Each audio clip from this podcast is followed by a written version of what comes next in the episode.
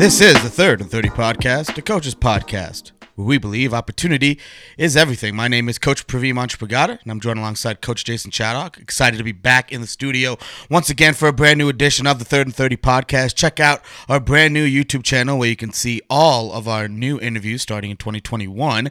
Be sure to press that big old red subscribe button and uh, join the conversation. Drop a comment, drop some love. You know where to find us on social media at the Third and thirty Podcast.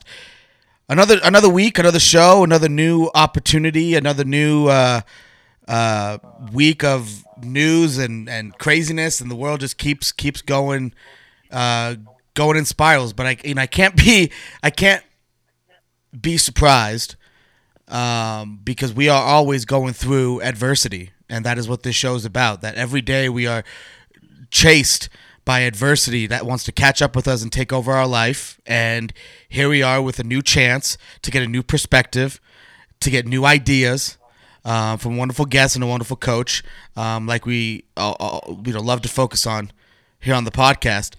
And I want to welcome on co-host Coach Jason Chaddock. And Coach, it's it's been a crazy.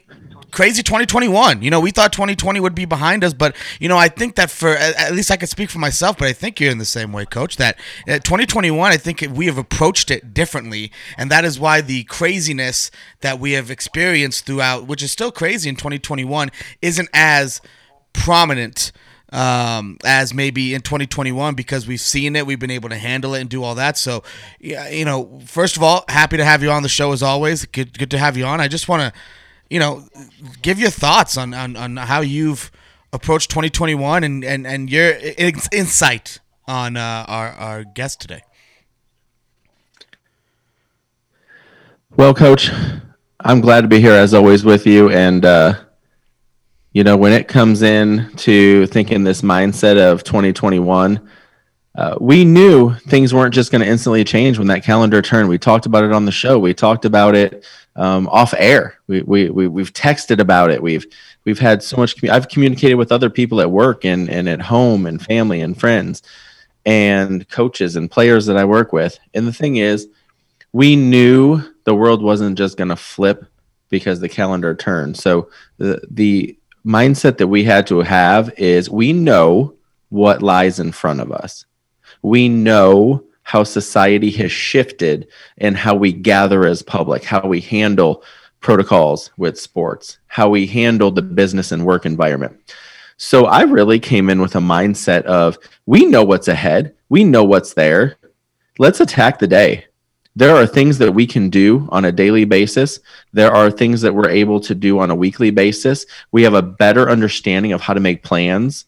I'm not suggesting we're making plans, you know, ten months in advance at the moment. We're making plans further in advance now, though. And we are setting ourselves up for success because of how we are planning things, taking COVID protocols into consideration, taking the amount of people we're allowed to have in a gathering or in a workout or on an athletic field or in a gym. We're taking all this into consideration when doing planning. And our stipulations have stayed pretty consistent, both in work environment and sports environment. That's really helped us to, to keep attacking. And that's my mindset, is attack the day, attack what we're doing, and keep building this thing forward. And we need to quit sitting back and just acting like we're going to wait till it all passes to decide to uh, go achieve our goals, go achieve our dreams, go achieve whatever objectives we've set before ourselves. twenty twenty-one is the time to go achieve these objectives. We want to get fit. Great. Let's go work out. Let's eat well. Let's get fit. We want to build up our immune system so that way we can fight off viruses and, and other illnesses. Great. Here's the things that we need to do. Get ourselves educated. We want to become better coaches. Here's what we do. We want to become better coaches. We want to become better leaders. We listen to this podcast, Coach. Hmm. That's what we do. We listen, we listen to the Third and thirty Podcast so that way we can pick up tips and tricks and great lessons along the way to become stronger leaders, to dive more into what our passion is, to find our drive, and really stick with this drive, have that determination uh, to see ourselves through. So, Coach, I'm excited. It's been a learning adventure along the course of the way. Every guest brings up great pieces of learning for us, and the feedback we continue to get from from listeners is has been outstanding, and I look forward to the continued growth of our show and how we can continue to influence others while learning ourselves. So I'm ready to get going, Coach. It's it's a new day, and it's time to attack it. You know, you you hit everything on per usual, Coach. I mean, not, I don't think there's a time when you don't hit it, hit the nail on the coffin. But you know, I just got to give you credit once again. Um, and it's you're so you're so right, and it's it's. I want to add to that when we talk about the Third and Thirty podcast, and this goes for a lot of different podcasts out there, but you know, specifically what's what's nice about this one, I think, is, is the opportunity for different vast variety of uh, perspectives. You know, we get so many different perspectives from so many different fields. Now, in my life, I'm one that relates whatever I see out in the world to my field, to my area, and that is kind of where my focus goes when I'm trying to comprehend or, or, or retain something. So for me, I'm I'm in that in that mode, and I'm just super pumped and excited for for what's uh for what's in store, and and and we're excited to welcome our next guest onto the show, um, Coach P J. Gibbs, who, man, I mean, over the last week, a lot of stuff has happened in his life, but um, we'll get into that. But I mean, we're talking about a a, a, a coordinator, head coach with experience behind him, and also an author. And so we're going to get into all those all those aspects of Coach Gibbs. And without further ado, let's waste no more time and bring on Coach Gibbs to the Third and Thirty podcast.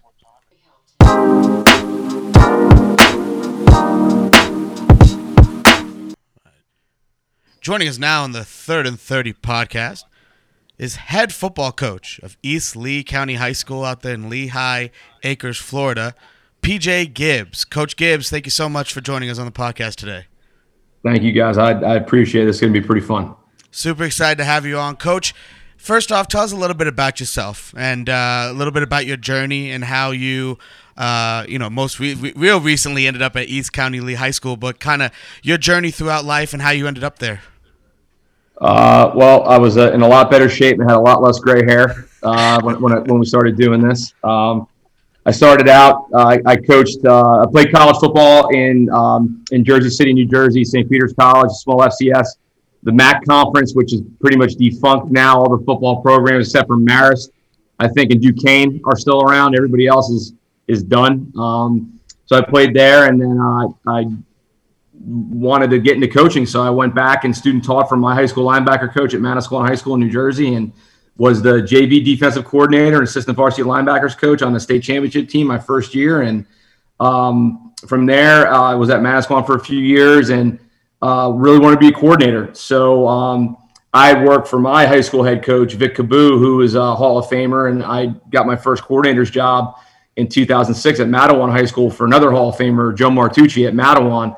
So I worked for Coach Martucci for three years, and then I got the itch to come back home to Manasquan. And um, Coach Cabu had passed away in two thousand seven, and uh, Pete Cahill took over for him, who was my D C um, in high school, and and Pete hired me to be the D-line coach.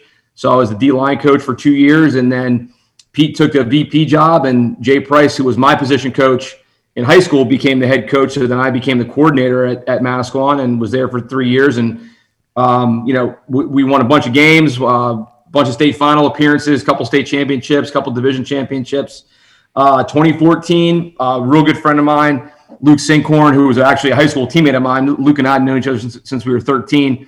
Um, got a head coaching job at Howell High School and called me up and said, "Hey man, I need your help. And, uh, you know, I, I'm really struggling to find coaches." So I left Manasquan to go to Howell to help Luke for a year. And then, uh, it, stayed in New Jersey. Uh, my wife and I were married in uh, two, two thousand nine. We had my daughter in two thousand eleven, bought our first house. And, um, if you get, you know, anybody that lives in New Jersey, the taxes don't go down. They keep going up.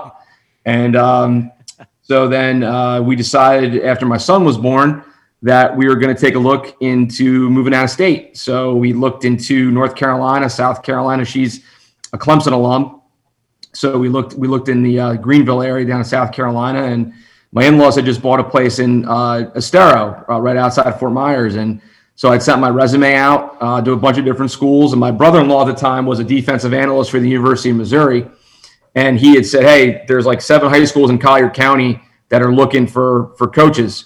And my New Jersey teaching certificate has reciprocity in every state except for Pennsylvania, so I can bas- basically go anywhere. So set my resume out, came down here. I had two job interviews. I got offered two jobs and took a job at Gulf Coast High School. We went home, put the house on the market, sold it in ten days, packed the car up. Um, and then after that, we uh, were there for three years. Uh, I was the defensive coordinator there. We won a district championship, first in the history of the school. Then came to Palmetto in twenty eighteen, and I was a D C there for three years. And this past season, we were the number one defense in Southwest Florida and won nine games, uh, had seventeen straight quarters of shutout football, and had a really good group of kids, and had the opportunity to interview for the East Lee job, and uh, was fortunate enough to get offered the job, and uh, I'll be starting there uh, next Tuesday. We're here with Coach P J. Gibbs, head coach of East Lee County High School. Coach, this twenty twenty, and as we're now in twenty twenty-one, we're almost in like year two of COVID nineteen now. Um, it's obviously also altered so many things. Um, I want to ask you, what effect has this had on coaches, players, recruiting, and even for you specifically transitioning into a, a head coaching job during all this? Um, what, what, what effects has the, have, what kind of effects has there been? And, and also, what are you most excited for coming out of this, looking forward after all this kind of wears down and we can kind of get back to a normal or, or this new normal? What are you most looking forward to throughout all this? Well, I think the effects it has, it's, it's, it's made you adapt as a coach, you know, with obviously the dead period now being extended through May thirty-first and probably going to extend it again. I mean, that just seems to do what the N C double A is doing. I don't know why they're doing it, but Um, because you're having Division two and Division three and N A I A schools can visit, but now that, you know, it just makes no sense to me, but that's for people that make more money than me to make those kind of decisions. Um, but, you know, I, I think it's it showed us how to use technology in a positive way. Um, I, you know, I, I think that um, you really see who the workers are uh, in, in, in the recruiting um, aspect of coaching. I think it forced everybody to up their game, especially at the high school level, because now everybody's so active on Twitter and Facebook and Instagram, you know, promoting their kids. And, um, you know, there was one thing that, that, that we did, which I thought was pretty neat, is that, um, you know, I, I had a wide receiver that signed with Western Michigan, and I have, uh, I had four defensive backs. Uh, one, one's going to Concordia. The other one's going to Bluefield State. Uh, two of them are going to be picking their school soon. Mm-hmm. But um, colleges could, couldn't see him. So I took him out, and we did a combine workout. And I it was video, videoing them, and, you know, recorded their interviews. We did their heights, their weights, their hand measurements, their arm length, the whole, like the N F L combine. And I'm getting their videos together, and Malik Didon, who, who's the wideout, he's going to Western Michigan. He's like, Coach, just make an iMovie. I'm like, what's an iMovie? He's like, download the app, and you put it together. And you, so I'm like, oh. Download the app, boom, boom, boom. I put like logos in there. Like I, like I said, I, I'm a, I'm a, I'm a Nintendo guy. Like, you know, th- this stuff's like kind of new to me. Um, so that, and then I did iMovies for each one of the kids, and I put them all out on Twitter. I tagged the coaches that wanted to see them. Uh, I texted the coaches that wanted to see them, um, and, and and and it was great. Um, so I, I think that's that's the the, the positive thing. I, you know, I feel really bad for the seniors this year, to be honest with you. Um, You know, with the extra year the N C double A has given kids, and uh, the, the lack of um, really the lack of guidance on their part, um, I think really, really hurt, really hurt this class. And, you know, we're fortunate where we'll have fifteen kids out of seventeen seniors signed to go play somewhere this year, which is a, uh, you know, testament to the dedication of our coaching staff at, at, at Palmetto. And, um, you know, I'm, I'm hoping to take that with me to, to East Lee. And um, I'm, I'm excited to, just to get hit the ground running. Uh, I, I'm, I, you know, I, my, my mantra, and you can, if any kid that has played for me could sit next to me, I'd say, what's one thing you hear me say about thirty times a day? And they say, Coach, you say you don't wake up to be average. And I, I say that all the time. And I'm like, it's easy to roll out of bed and just be average, you know, but I, I, I, th- I take it, I take every day as a challenge. Like, there's somebody out there that's trying to outwork me, and I'm not going to let them outwork me. And whether that's football, whether that's teaching, whether that's recruiting, whether that's whatever, uh, I'm, I will not be outworked. Um, and, and that's, that's what I'm excited about heading into this new job.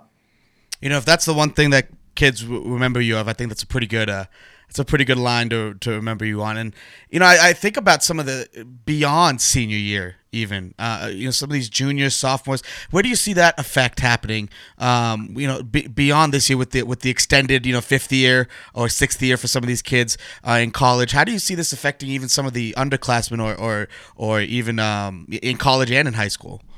Well, I think the twenty-twos will feel it. Um, the, the kids are going to be seniors this year. I think they'll feel the squeeze a little bit. twenty-threes and twenty-fours, I think they'll be okay, because then I think the rosters will kind of have dissipated back to normalcy a little bit. Right. Um, you know, I mean, at the college level, I, you know, you're talking about, you know, enhanced competition now, because you got that kid with the extra year right. uh, at a position, and you got that four or five-star kid that's coming in that's looking to take your job. I mean, from a competitive aspect, I think that's a positive thing, but I think um, – I think negatively what it did is you got colleges that are just waiting on on the portal. Mm-hmm. You know, they're they're waiting on a portal, and it's like, well, here here you have a kid that's a, that's a senior in high school that you'll have for four to five years, and you're waiting on a portal kid. And and to me, it's it's like free agency. Right. You know, that's basically what it's what, what it's come to. And I mean, again, everybody does what they need to do. You know, what's best for their situation. But I feel extremely bad for the the twenty-one kids that, you know. But again. We, we tell our kids all the time, it's it's life, man. It's adversity. Mm-hmm. You know, what are you going to do to make yourself better? If you got to do prep year, go do a prep year. We'll help you get there. If you want to go D three, go D three. If you want to go to a trade school and, and learn how to be an electrician, go go do it. Just, you know, you do, do take the lessons you've learned in football and and, and move them into your life and, and become a better person for that. That's fantastic. It, and correct me if I'm wrong, Coach. As well as being the head coach of at East Lee, you are also the recruiting coordinator, correct? Yes, sir. Okay, so I'm curious as to your role and kind of your daily responsibilities being recruiting coordinator, and, and what key pieces of advice do you have for juniors trying to get recruited uh, during this COVID period? And also, a second part to it is, how important do you see a role like the recruiting coordinator in high school programs? Because I see, at least out here in Colorado, I see a lot of schools lack in that area. Um, I personally think of it as an extremely important position. I want to see what you think. Uh, what you think on that? Well, I think the the first part of your question for the for the younger kids is, yeah, take care of your grades. Uh, the first question we get asked is test score and G P A. Um, you know, and, and right off the bat there, you know, they have to understand that, um, you know, they could be the best high school football player in the country. If they don't have the grades, I mean, it's, it, it's, it's, it's tough, you know? Um, so take care of your grades, make sure you're taking a test, um, understand what your core requirements are, and get, get your clearinghouse stuff done, get your FAFSA stuff done. That's, that's problems we run into every year is we have kids that don't do like, The, the you know, the wide receiver, you know, when we do our recruiting meeting in the spring, guys that are seniors, make sure you pay for the clearinghouse. Well, the, the day before early signing day, when Western called to offer them, we're going through all this stuff. I get a call from the wide receiver coach that he hasn't done the clearinghouse yet. And I'm like, I called him up, I'm like, dude, what are, what are we doing? I told you that back in March. Um, so, yeah, I would say most of, you know, take care of the stuff that you need to take care of. Grades always most important, but but the little stuff, that way your senior year, you can just go on a virtual visit if we're still doing this, or, you know, get on a Zoom or whatever you, but that way you're not worried about that stuff. And, and um, I think as far as the importance, I think it's extremely important. I mean, I, I've done it for a long time, so I, I'm going to take that responsibility on as a head coach.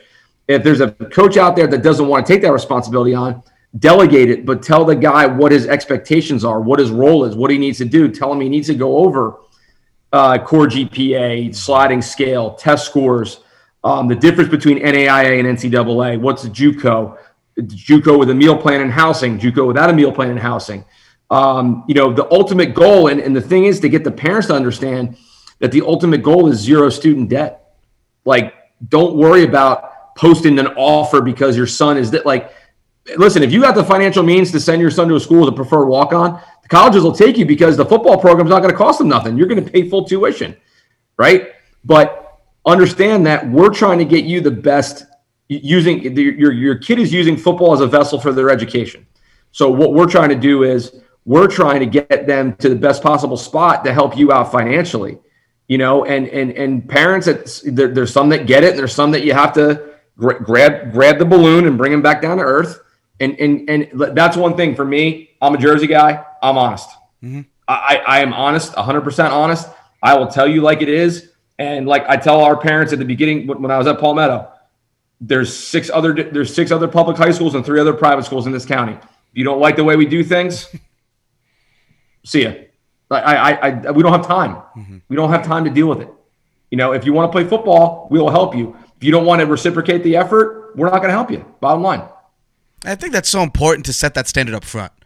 And you know, if if you don't if you're not up front and clear about your expectations in that role, I think that's where I think coaches can run into problems with parents, and parents start kind of, you know, taking over in a sense, you know, and you run into those programs. You know, I mean, I think I think the more transparent you are and, and upfront and honest, that you leave you you you leave that gray area out, because they know how you operate. You know, they they know that if you're if you're going to ask me a question, I'm going to I'm going to tell you the truth. Do you think no? Do you think it, no? He, the, the, these are where he should be looking. I've been doing this, and again, we tell our parents too. I'm not going to lie to a coach to get your son an offer to to tarnish our reputation and to burn a bridge for another kid two or three years down the road. Not happening. No, no shot.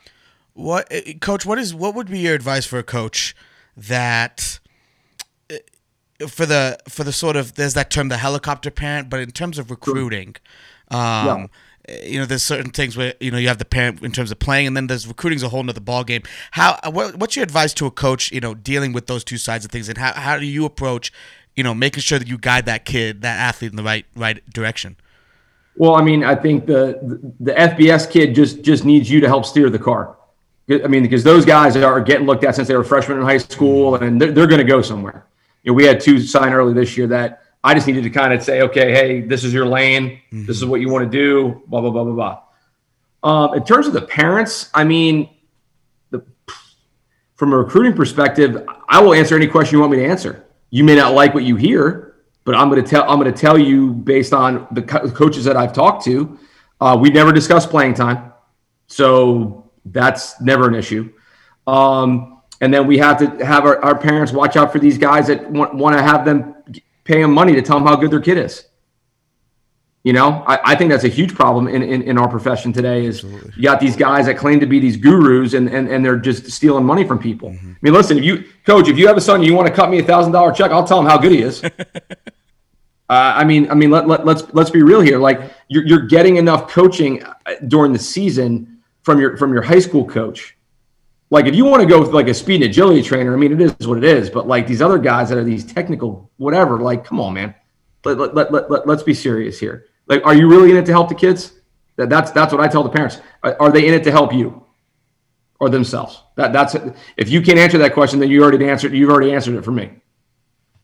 That's a great point. I that's that's exactly what I preach to. At least I tried to. Um, Coach Gibbs, I want to I want to switch gears a little bit here, and um, something we haven't brought up. You. you Your previous role was defensive coordinator at Palmetto Ridge. Um, you're a defensive guy. I'm, I'm a defense wins championships guy too. You know, I, I defense all the way. Um, you're, you're an author uh, of a book called "The Right Defense for Your Program." Um, you know, I think we all have thoughts where we type stuff on our computer and think we can write a book, but you know, writing a book obviously is, is, is quite the task and quite the accomplishment. Tell us a little bit about that book and, and what inspired you to write write the book.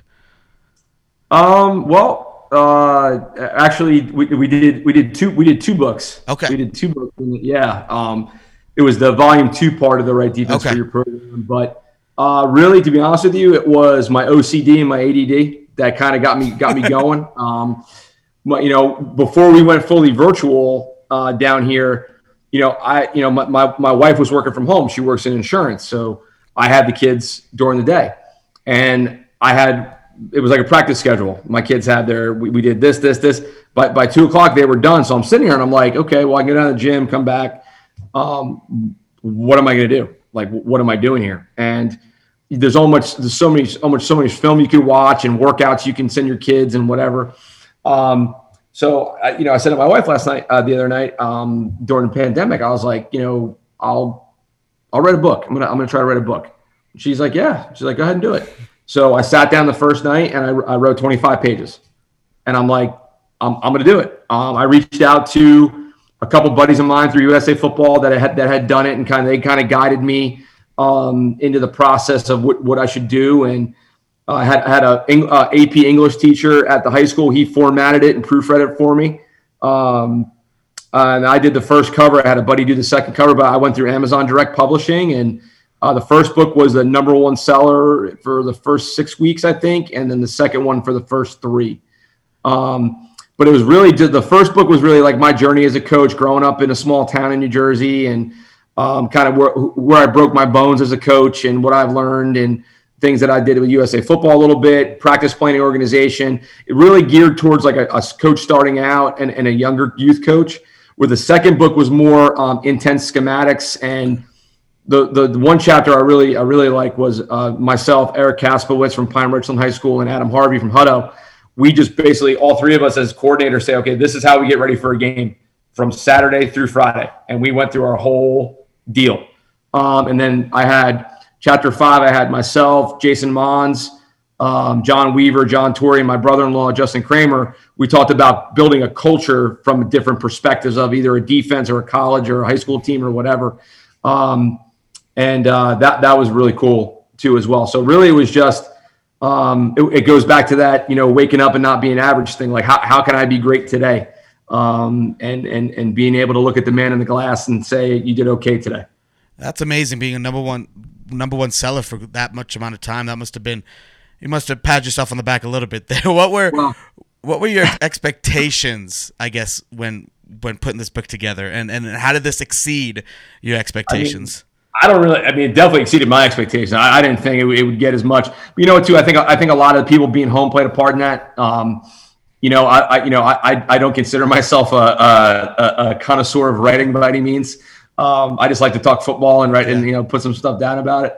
But um, it, it was it was pretty neat um, to get guys to reach out and, hey, coach, you know, when we meet up, I want you to sign my book. You know, hey, coach, when clinics get back going, I want to talk to you about the book. And it was just, you know, um, for me, it was, you know, kind of paying homage to, you know, my high school head coach and and, and my, my grandfather and my father and guys that have, um, you know, shown me the right way to do things. And, uh, you know, not, be, not, you know, I had, you know, Coach Don Brown did did the forward for both of my books. And Coach Brown's been a great friend of mine. And Aaron Ingram, the, the senior manager of U S A Football, he's given me so much opportunity. So it was kind of like just to kind of thank those guys in an aspect of, hey, you know, I wouldn't be here if it wasn't for your guidance. Well, where um, I, I just spaced myself, but I, I I'm curious as to how, I guess, how much research or how much time did it take to get all this content put together for the book? Uh, well, I mean, the first one, first one, I mean, the first one I got done in about a month. No kidding. Um, wow. And the second one was a little bit longer. I think the first one I released in April, the second one went out in June. Okay. So, um, the, the second, the, the, the second one was more of a research, where the first one was more of just me putting down my thoughts on, on paper. What, any other any other uh, workings happening right now? Any other books coming up, or or you taking a um, break?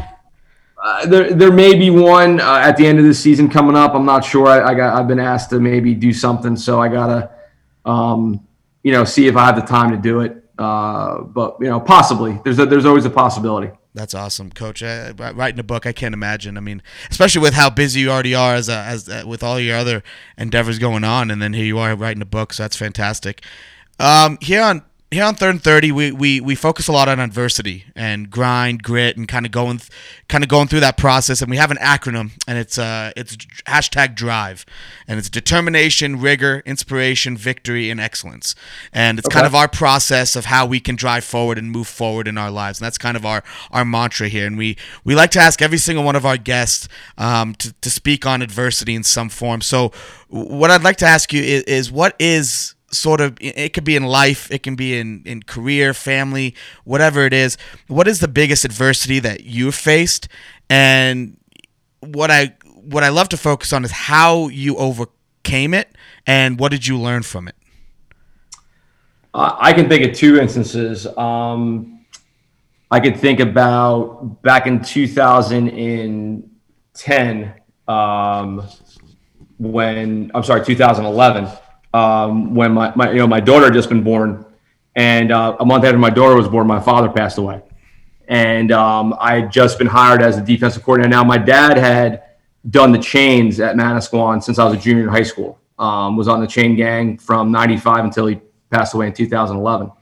Um, and that was uh, something where he had, you know, he had had an accident at home, and I, I didn't I didn't find out till after the football game, and everybody knew in the stands, and you know it was kind of an eerie feeling, um, you know, going through that, and um, you know, kind of everything getting put on you, you know, at at, at a real young age, and. Um, then losing my grandfather that following spring. And I, I, I had a great relationship with him. He was a football player, and uh, he's a World War Two veteran, and, and a uh, just just an all-around great dude. Um, always would work outside. And my, my job every summer was to dig the seventy-five-yard garden. On the, so they had some property in the backyard. And, you know, from fourteen until, man, I probably was about, until I was about twenty-four, twenty-five, was digging that, digging that garden. Um, but I think, you know, losing those two guys actually inspired me to, to um, our family to start uh, a five oh one c three foundation in their memory. And um, we actually did a charity run for five years while I was still living in New Jersey, and donated to two of my dad's favorite charities um, as a result, and, and, and did very well doing that. So that, that's kind of how we overcame, overcame that. The um, second one I would say is when um, we first moved down here um, in twenty fifteen, um, We had, you know, we had sold our house in New Jersey and did did pretty well, but we weren't going to buy anything until we were sure we were staying here. So we were renting, and you know, I wanted um, my wife to stay home and, and raise raise the kids. I didn't want her going to work and us paying daycare, or somebody else raising our kids. Mm-hmm. So uh, we had some tight couple years. Um, you know, uh, I was uh, bar backing, I was waiting tables, I was uh, tutoring, I you know, doing everything I could to help you know help provide for the family and stuff, and. Um, but, you know, flash, flash forward to last October, she gets hired full time, and, and, and now, you know, she's doing a phenomenal job. She's one of the, you know, best insurance agents down here in, in, in Naples. And, um, you know, I just hope that I, I can keep up with her work ethic. She is, uh, she, she is a, she is a spark plug. Uh, my wife, she is a, uh, dynamic worker. So I, I just try to match her effort, you know, every day. That's awesome, Coach. I'm so glad you, you highlighted those two stories, and what a what a tribute for, to your to your father and grandfather with those with those charities. You know, that that's incredible, and um, you know, it seems like it seems like moving is each move is different. What have you learned from moving around so much, different jobs, different areas? What what what is what have you learned from those? I think when you move around, and I mean, a couple of things. I think one. Um, you, you meet you meet great people. Uh, you you start some new relationships, but then you also, on the same token, uh, you also find out who's in your foxhole. You also find out who's there, you know, to support you. And um, you know, there's there's a group of guys that uh, I've stayed tight with. Um, my best friend actually, uh, he worked in New York City for seventeen years. He uh, left um, when the pandemic. He's in the restaurant business. He was worked for um, one of the highest ranking restaurants in the world up in Columbus Circle. And uh, they closed uh, for the pandemic. So he left. His parents lived down here in Florida. He uh, just got hired as the food and beverage director of the Four Seasons over on the East Coast. Um, uh, so, and then, you know, I, I tell this to my high school classes all the time. I'm like, you know, you guys all care about what's on your social media and all this other stuff. I said, I graduated with three hundred fifty people. I talked to five. I said, I'm friends with people on Facebook and stuff. I, I talked to five people. I said, you guys in three years, because I have seniors, like, you won't care what went on in high school. Uh, I was like, just, you, you're going to be so inundated with other stuff. And, um, but I think from the moving perspective, um, you know, I, I think you, you, you, you really see, um, you know, you know, who your friends, who your friends really are.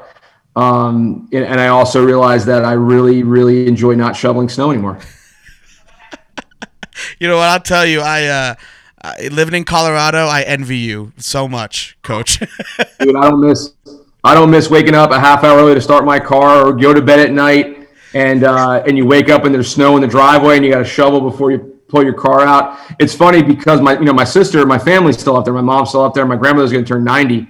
In April. Wow. Um, wow. And, uh, and she's still freaking smart as a whip, man. Um, That's awesome. But, um, you know, it's funny because, you know, my sister's still up there and everybody posts these videos on Facebook of, you know, going I, I, the, the ten minutes of happiness during the day. No, nobody posts a video of you waking up and looking out the window and seeing six feet of snow in your driveway and you going, oh, I wish I was in Florida. You know what I mean? So I was finding it funny. That's awesome. I mean, it's, it's, you know, it, it, it, what's nice, at least being a football coach, is, you know, you get year round football outside. And yeah. I mean, that's, that's, that's one thing that we definitely somewhat struggle with out here in Colorado, but sure. um, you know, sure. I mean, that's, that's, that's awesome. Well, I mean, too, I mean, in a normal, in a normal year, we're, we're outside the day after the Super Bowl throwing.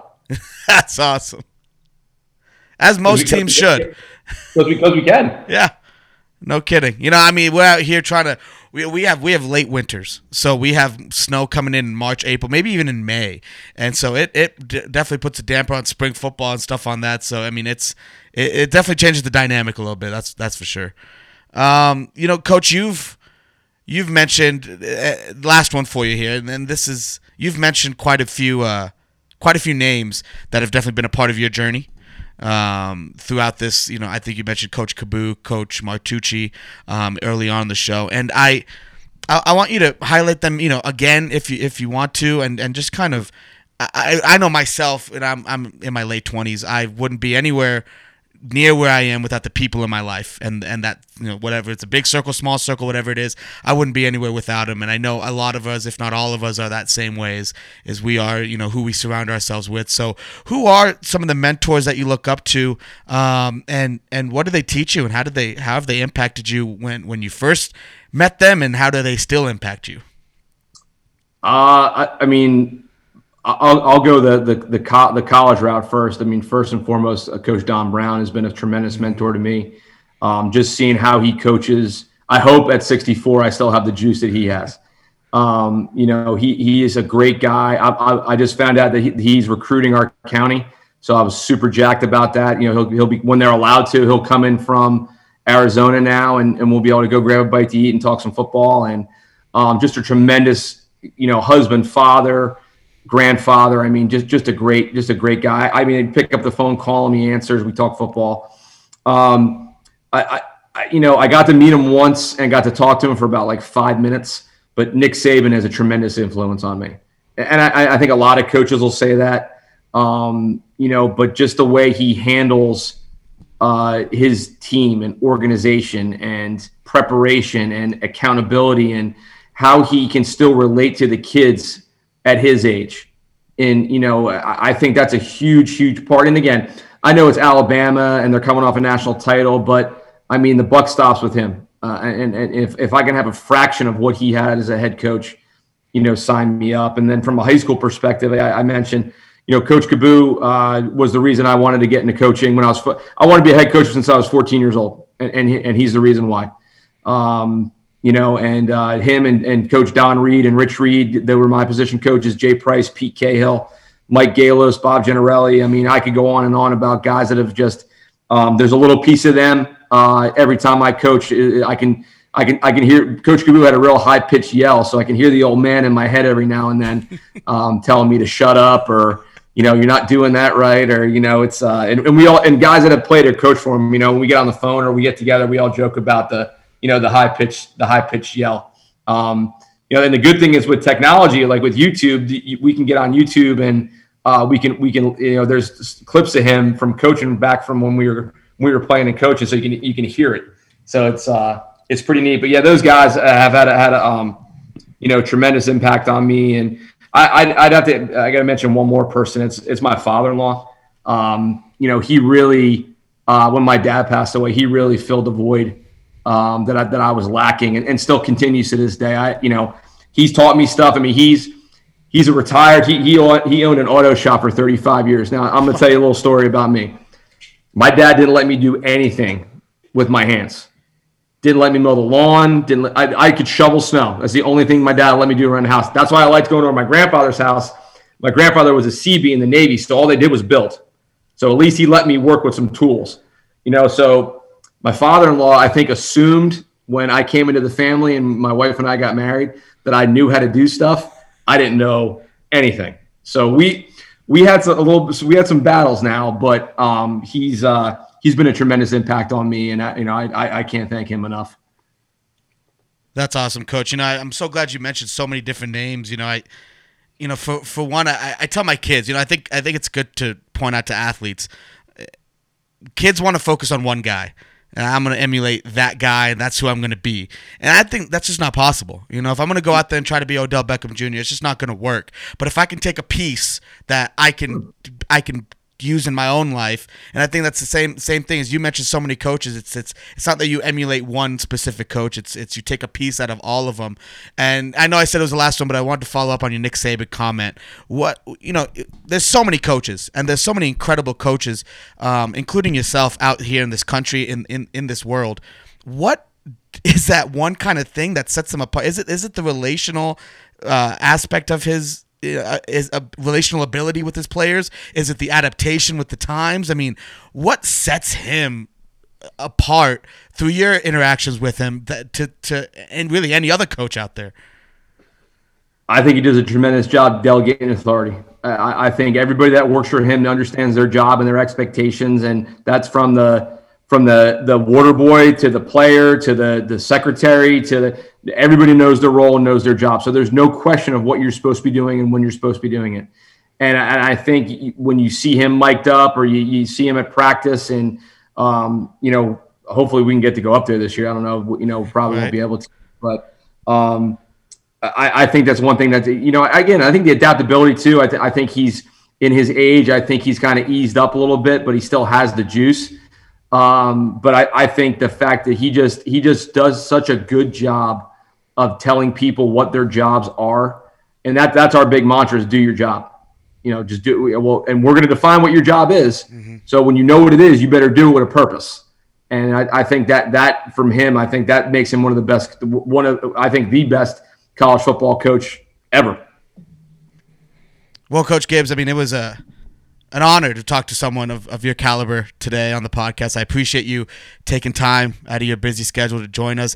Good luck uh, at, at East Lee County High School. I, I wish you all the best, and uh, you know, go tear it up. Are you guys playing a, a spring season? Or are you preparing for the fall? Yeah, yeah, no, we're uh, we start spring practice April twenty-sixth. All right, so you're, you're getting ready to go. That's awesome. Well, I gotta hire, I gotta hire staff, man. So you you you got your hands tied, that's for sure. oh yeah, yeah, no. So it's uh, it'll be it'll be a good challenge, and looking forward. I get to go meet the kids on Thursday, and I and I start next uh, next Tuesday. Might be my first day at the at the high school. That's fantastic. Well, Coach, good luck. Thank you so much. We'll be in touch. If you happen to find yourself in cold Colorado, please don't hesitate oh. to hit me up, and you know we'll we'll, we'll go out sometime. I think this might be the, the closest that I'm going to get to Colorado. Okay, then if I ever come to Florida, I know who yeah. to call. You ever come to the west coast of Florida, you know where to find me. Well, Coach Gibbs, I appreciate you. Thank you so much. All right, guys. Thank you.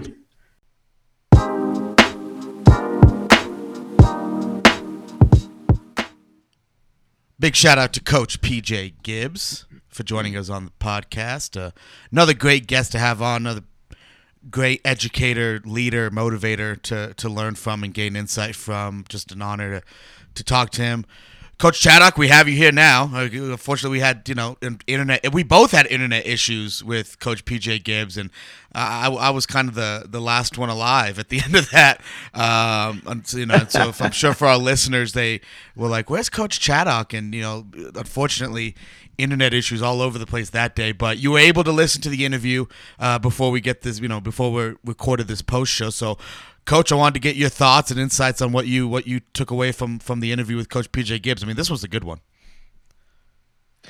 Coach P, it was a good one, and uh, you know, thanks for bringing me back in. Thanks for allowing me back to the show. we didn't we didn't uh, fire my, you. My in- it's not a fireable offense, Coach.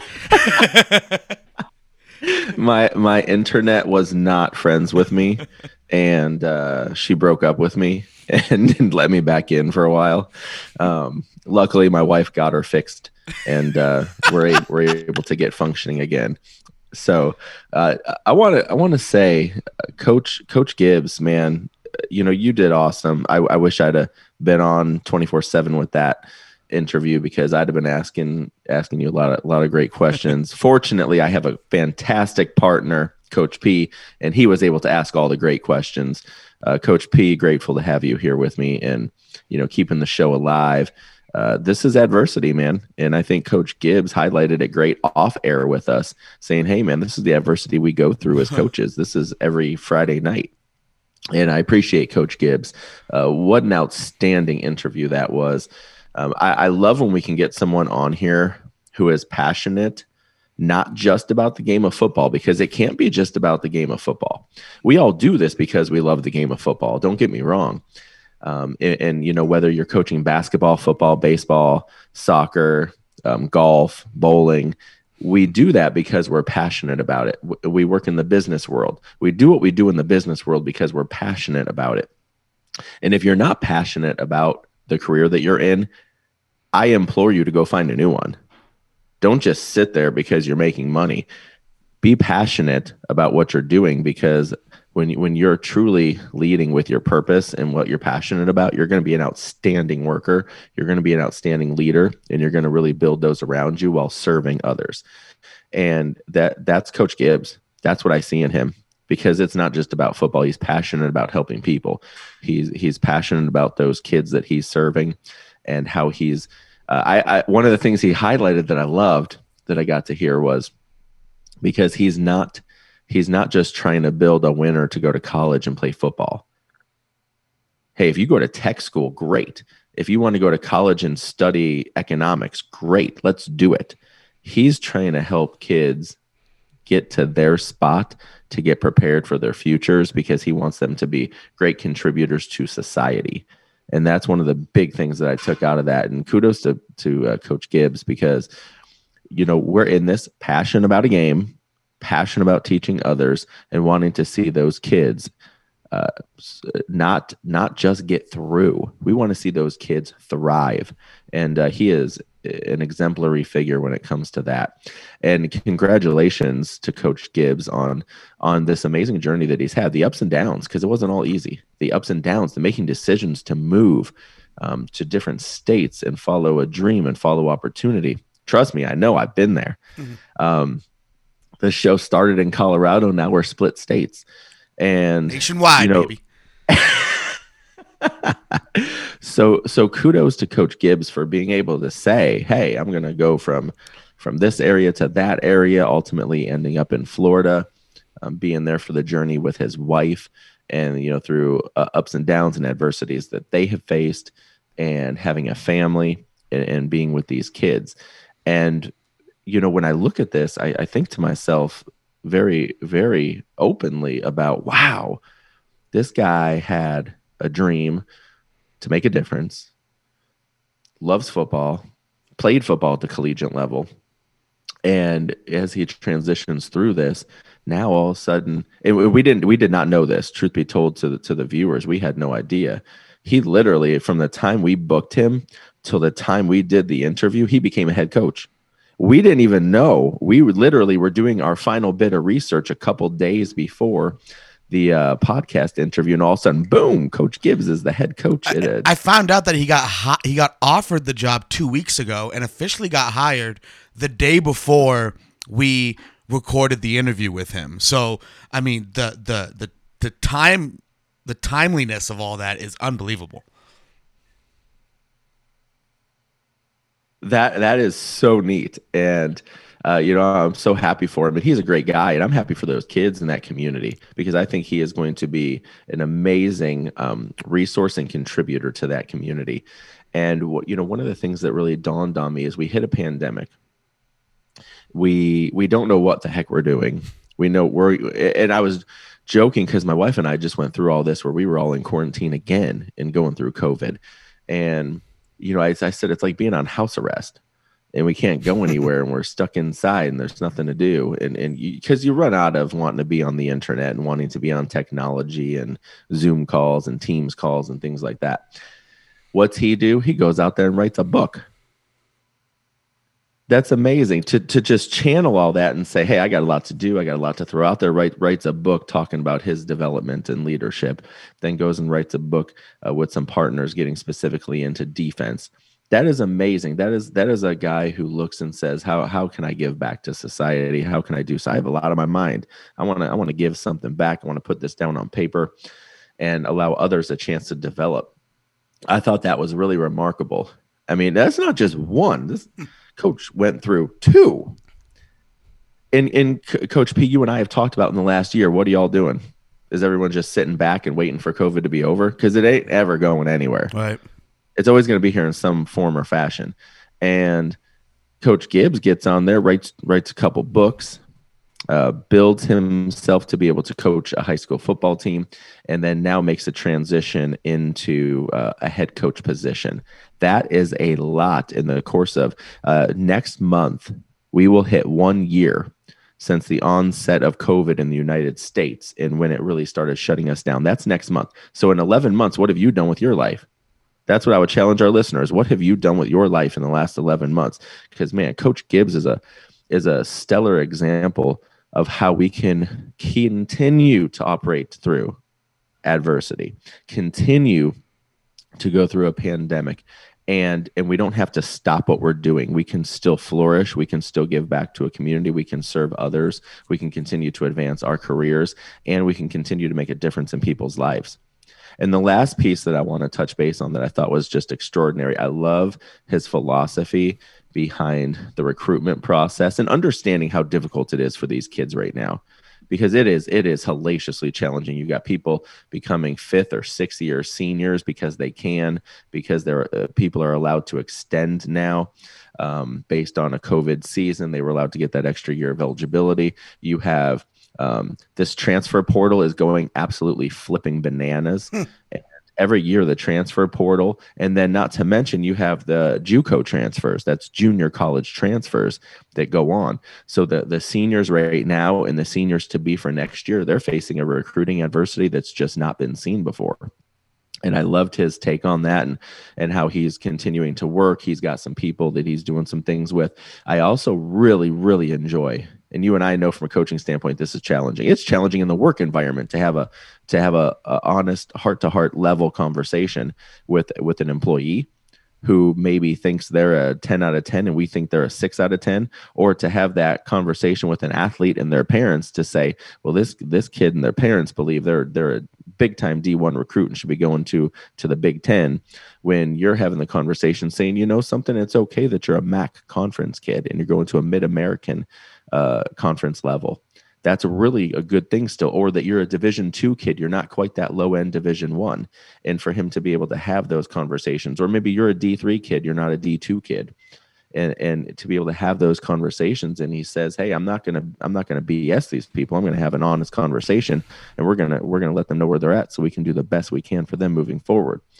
And because our society today, Coach P, is just one on we we all have very Um, high views of ourselves, us included. You and I are no different. We have high views of ourselves too.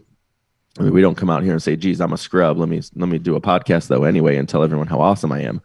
You know what I mean? That's, that's not the way we, we approach it. And, you know, it, it's kudos to Coach Gibbs for being able to have that delineation to say, here's, here, here's how it is. I'm going to be very honest with you guys. I'm going to be upfront with you guys, and we're going to do everything we can to build this student athlete. And we're going to have reasonable expectations and challenge them to become better, because you can do it all simultaneously. And uh, I'm just really grateful that we had him on. Great story.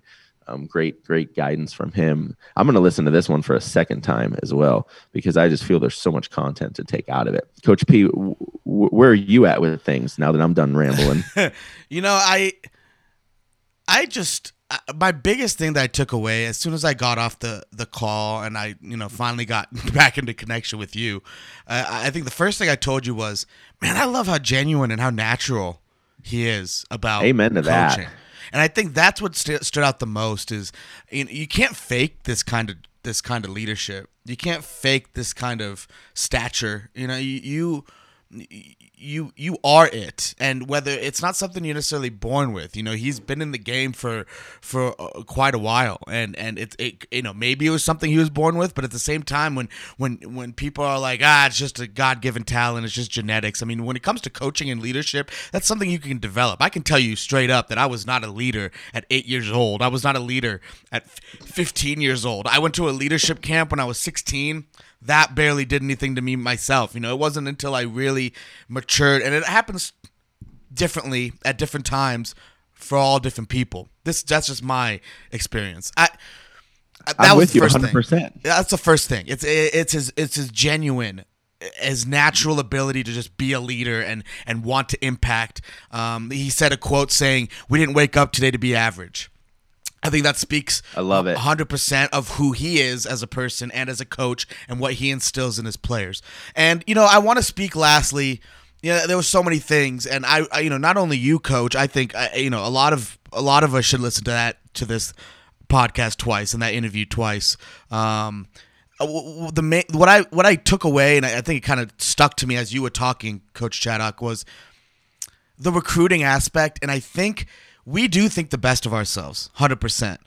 Um, and we should. I mean, you should have high confidence. There's a difference between confidence and cocky, and I think people need to find that fine line. And um, it's okay to be confident, and it's okay to believe in yourself. And I think it's it's vital that you believe in yourself uh, first and foremost. But I, I, the whole recruiting thing, you know, we talked about it. it Division One is the goal, right? We got to get Division One. We got to Division One. I just wish the narrative, because us as coaches inside the game and high school, seeing where these kids are trying to go to school, where these kids are trying to play ball, we see how well run any level college program is run in terms of a organizational, structural, uh, pushing a kid to his limits level. I mean, college football is no joke, no matter what level you're on. And I think we have this narrative that D one or bust.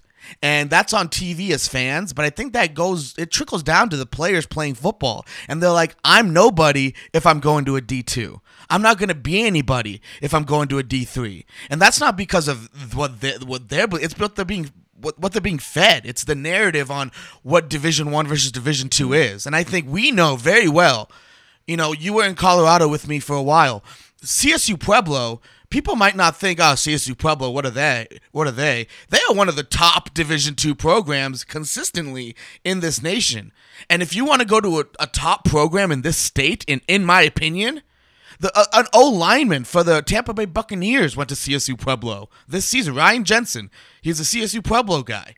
I mean, when when you're talking about small schools like that, I mean, the best school football program in Colorado, in my opinion, is C S U Pueblo. That's not a D one mm-hmm. school. No, and not so, even close. Well, and, and, and, and, but that's not the narrative, right? On surface level, you're thinking, I got to go to C S U or C U, Colorado State University or University of Colorado. Those are my two options. Oh, those are the best places. School of Mines. Austin Eckler went to Western State. I mean, you're talking about guys that do make it. And when you talk about the grand scheme of how many guys make it to the N F L, yeah, I'm going to bring up these guys because it's such a small chance. And for those kinds of guys to come out of uh, small schools like that, it shows the program. The program knows how to run a proper Colorado Mesa. I mean, they they know what they're doing. So there's this narrative that kids aren't getting the best opportunity going to these small colleges. Please get that out of your head. In all sports, right now, kids, parents, whoever, coaches, whoever's listening, it's not about just D one. If you're good enough, any school will find you, and you will get quality learning, teaching. Not every program is perf- perfect. Not every program is is has the best coaching, has the best leadership, has the best winning attitude, culture. Not everyone has that, but when when I look at high school football transitioning to college football, there is a huge gap. And so the idea that D one is the only one where you can make it and learn something and become a better person, that needs to get thrown out the window. And I think that with this whole transfer portal and recruiting thing that's going on now with the global pandemic that happened and is still going on, I, I, I find it, it's going to be way harder. And it's going to be way more difficult now. I just, because with with finance with finances, you know, schools are having to shut down be, uh, the sports because they, they can't offer, they can't even pay for their regular fees, let alone athletic scholarships or financial aid to kids. So it's it's unfortunate. It's sad. I just wish we can change the narrative and start paying attention to D two, D threes, because I think our kids are getting the wrong message, that, and that's why they're striving too high. And when they get denied or get deflected by a D one school, they're completely thrown away. That doesn't mean you're not going to make it. You know, that does not mean that. I, I I think I told this story on the podcast once. I'll tell it again. Tariq Cohen for the Chicago Bears, short guy running back, he sent his recruiting tape to so many colleges. I mean, over two hundred schools. Not one responded to him. except for like Alabama Tech or Alabama A and M, one of those two, and that's where he went to school, and now he's the starting running back for the Chicago Bears. So it doesn't matter where you go to school. It's you. It's you, the athlete. It's you. How do you? How much do you want it? You know, they they. they I I saw a, a, a comedy uh, an interview with, with Kevin Hart, that comedian, and and he and he was talking about how we get lost in this idea that we need to push this I, these these people down instead of raise them up and understand that there's so much opportunity out there. So when there's other people trying to get theirs, we need to we need to bring them up and not shove them down. And that is what D two, D three, N A I A, all those schools. When I see a kid get an opportunity, I'm like, there's your chance. And it's not about someone else pushing you down or taking away your opportunity. If a D one school comes to you and says you're not worth it, it's not the D one's fault. Hey, what can I do to get better? How can I make myself better? How can I work harder? How can I make make myself uh, give myself a better chance of of, of making this opportunity get big? It, it, people are gonna crush your dreams all the time. That was Kobe Bryant's biggest thing: is you know what, go after your dreams, but pay attention to the haters, because that's gonna be your drive. You got you got to use that as your drive to push forward, because people are always gonna crush your dreams. You have to believe in yourself. It doesn't matter what the outside world's going to do. There's always going to be an opportunity. You just got to find it, and you got to go after it. And, you know, and, and part of, you know, opportunities might shine and, and, and pop up out of nowhere for you, but you also have an opportunity to go after opportunities, and you got to go after them. And and that's making yourself ready and building that confidence and believing in yourself. That doesn't matter where I go. I don't have to go to University of Texas to play football. I can go to Texas State. I can mm-hmm. I can go to U T, U T, U T S A. I can go to these small schools. U T E P. I don't have to go to U, the University of Texas. You know, I, I I can go to Ohio University. I don't have to go to Ohio State. I just you're gonna get the same. You have the same opportunity, I believe. And and we there's this narrative that you have to go to Ohio State, you have to go to Bama to to, to get drafted. No, it's not true. I mean, you you you, you, you it, those kids that go to those D twos, D threes, they believe in themselves. They they fight for themselves. They believe that I'm good enough and I'm going to get there and I'm going to work hard. They don't care about the outside. We care too much about the outside. We care too much about what people think. Believe in yourself first. People are going to follow. When you when you stop worrying about what people think, you start caring, you start worrying about what yourself and how you matter and how much you are a you have so much potential to give. So much opportunity in your life. Once you realize that, no one can stop you. Nobody. They'll try and they'll try and slow you down, but they're not gonna stop you if you have that drive and mentality. So I just preach that we stop this, you know, this D two's garbage sort of talk, because I feel like even when I was a kid, when I was a kid, I was like, yeah, what's D two? It wasn't until I was older that I was like, wow, there's some there's some legit stuff going on here. I mean, it's fun watching those games, and it is a little bit more culture in some of those areas. So I just I hope that in this recruiting world, as as we see a transition, as we see a shift in how this whole game is going to work, um, I just hope we we we help the athletes understand there's so much opportunity to play ball. Wherever whatever sport it is, there is so much out there. You know, the other one we're missing is, isn't it F B S? F B S, yeah, yeah, absolutely. One, yes. One double A. Or F C S. Because you look back. F C S or F B S, I can't remember. One of the two. Football Championship Subdivision. Or football. Might be F C S. Okay, yeah, I, I can't remember. I, I'm getting it mixed up. Either one, I know um, it, yeah, that that too. Yeah, so look look back. Marshall was actually in that. And then Marshall jumped up to D one. And that was when Chad Pennington mm. and Randy Moss were there, mm-hmm. and they made that jump. Those guys weren't even playing at, at that Division One M A C conference level. They jumped up and then dominated the M A C conference from jump, because and they also had some great players. And look at Randy. Look Randy at, was at Florida State, got kicked out, and still was like, yeah. I want to play football. I'm going to go play. And then he dominated at a, low, at a smaller school. I mean, talk yeah. about adversity and still being like, I can do it. Uh-huh. London Fletcher, who was linebacker for a long time for the Redskins oh, yeah. and the, oh, I guess, Washington football team. Careful, coach. And the, and the Rams. uh, you know, I'm going to say it. He was there when they were the Washington yeah, Redskins. Yeah. Call it what it is. Uh, we don't just erase everything from history. Um, he was he was there. He was a Division three player at John Carroll. And I'm trying to remember if he had about a fifteen-year N F L career.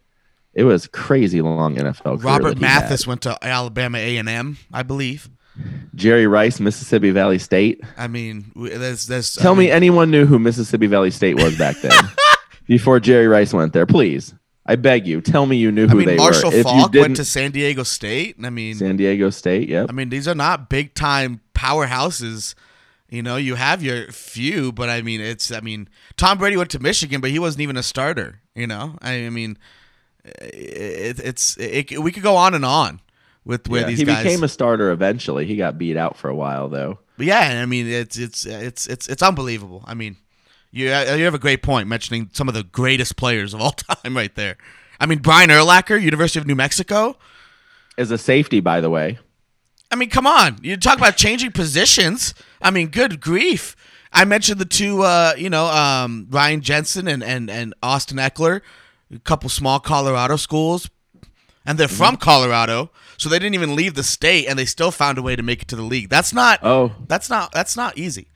Now I know. I, I know there was a recent death with uh, Vincent Jackson. Yeah, the University he, of Northern Colorado, he was University baby. of Northern Colorado, and they were one double A at the time. Yeah, and they still are actually. Yeah, Vincent. And speaking Jackson of that, died. McCaffrey just transferred there. One of them, Dylan. Yeah, Dylan yeah. did. Luke Luke transferred to Louisville. Yep. And and Dylan went from that team up north to play for his dad now at U N C.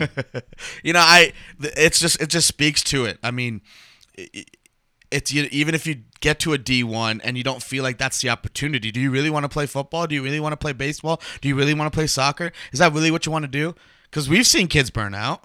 We've seen yeah. kids make it and then burn out, and it, it, it's important to understand and to look at other, you know, these are almost like case studies, the names that we just kind of named out. Look at these guys. Maybe, I mean, they're the same maybe guys. Maybe we need to do a town. show about this. Yeah. Maybe we need to do a show about this and actually do our research before we get on. Yeah. Because obviously we never know where every show is going. These are open interviews. True. We we don't know where these shows are going. Unscripted. Maybe we, we, we are unscripted. Maybe we need to change the name of the show to Unscripted. Um, you know, Coach, I'm almost wondering if we come back with a recruiting show and, and talk about this kind of stuff. I mean, I just think we need to talk. Uh, I agree. And I mean, uh, talking about opportunity and talking about these kinds of stories about where these guys come from. I mean, Tariq Cohen is the one, the one I kind of went into detail on. But I mean, Jerry Rice was not heavily recruited, obviously, out of high school. And, and I mean, it's just...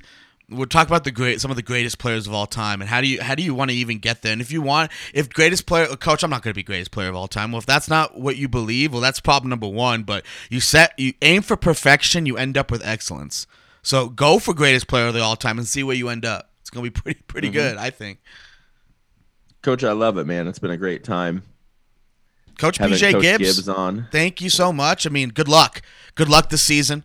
Uh, you know, I'm excited to read your book, so I want to check that out. And um, I I just appreciate Coach Gibbs, Coach Chaddock, as always. You're the man. Love it. Love having you on the show. I just we keep every show is something new, something better. Um, it's awesome, and uh, we'll we'll keep striving towards it. Be sure to check out our YouTube channel for all the interviews. Um, any anything you. you'd like to say, drop it in the comment section. Click on that big red box that says subscribe. Um, helps us uh, bring this podcast to new and bigger levels. You know where to find us audio-wise on wherever you listen to your podcast, Apple Podcasts, Spotify, SoundCloud, wherever it might, may be. Check us out on social media, Twitter, Instagram, Facebook, uh, for any new and upcoming updates. Working on a website, working on getting a little blog going here. So there's some things in the works here, and, and working on some sponsorships with some people. So things are moving forward, and it's all because uh, of the support that we get and, and the guests that come on and, and show show love. So thank you to all of our guests also for, for all the support that you give us and, and the and the you know the, the simple retweeting um and, and to give us to give to to, to expand our audience and to, to get out there to more people. You know, we've had coaches from uh, and leaders from all over the country, and um, you know, some of them some of them traveled internationally to get to this country. So we have had almost uh, quite a vast experience in this in this podcast, and we only look to bring more and more and more to you guys. And it's good for us coaches, and it's good for you guys as well. So anything we can bring, if you have a guest uh, guest suggestion, throw it our way. We'd love to have it, but uh, we'll keep we'll keep grinding away and getting these shows out. Coach Chaddock, thank you, as always. Looking forward to the next show. And be sure to check it out every other week, every other Monday. Some, and I had a question the other day. Someone was like, when do you guys drop the show? And I'm like, every other Monday. So we will. You're listening to this on a Monday, wherever it may be. Just uh, check the date of when we dropped it, and then we, we haven't missed a date. I don't think we've missed one, except the first day. That was the, that was the only one we missed. But other than that, we've been pretty good. But um, for Coach Praveen Mantrapragada, oh, I'm sorry, for Coach Jason Chaddock, I am Coach Praveen Mantrapragada, and this is the Third and thirty Podcast.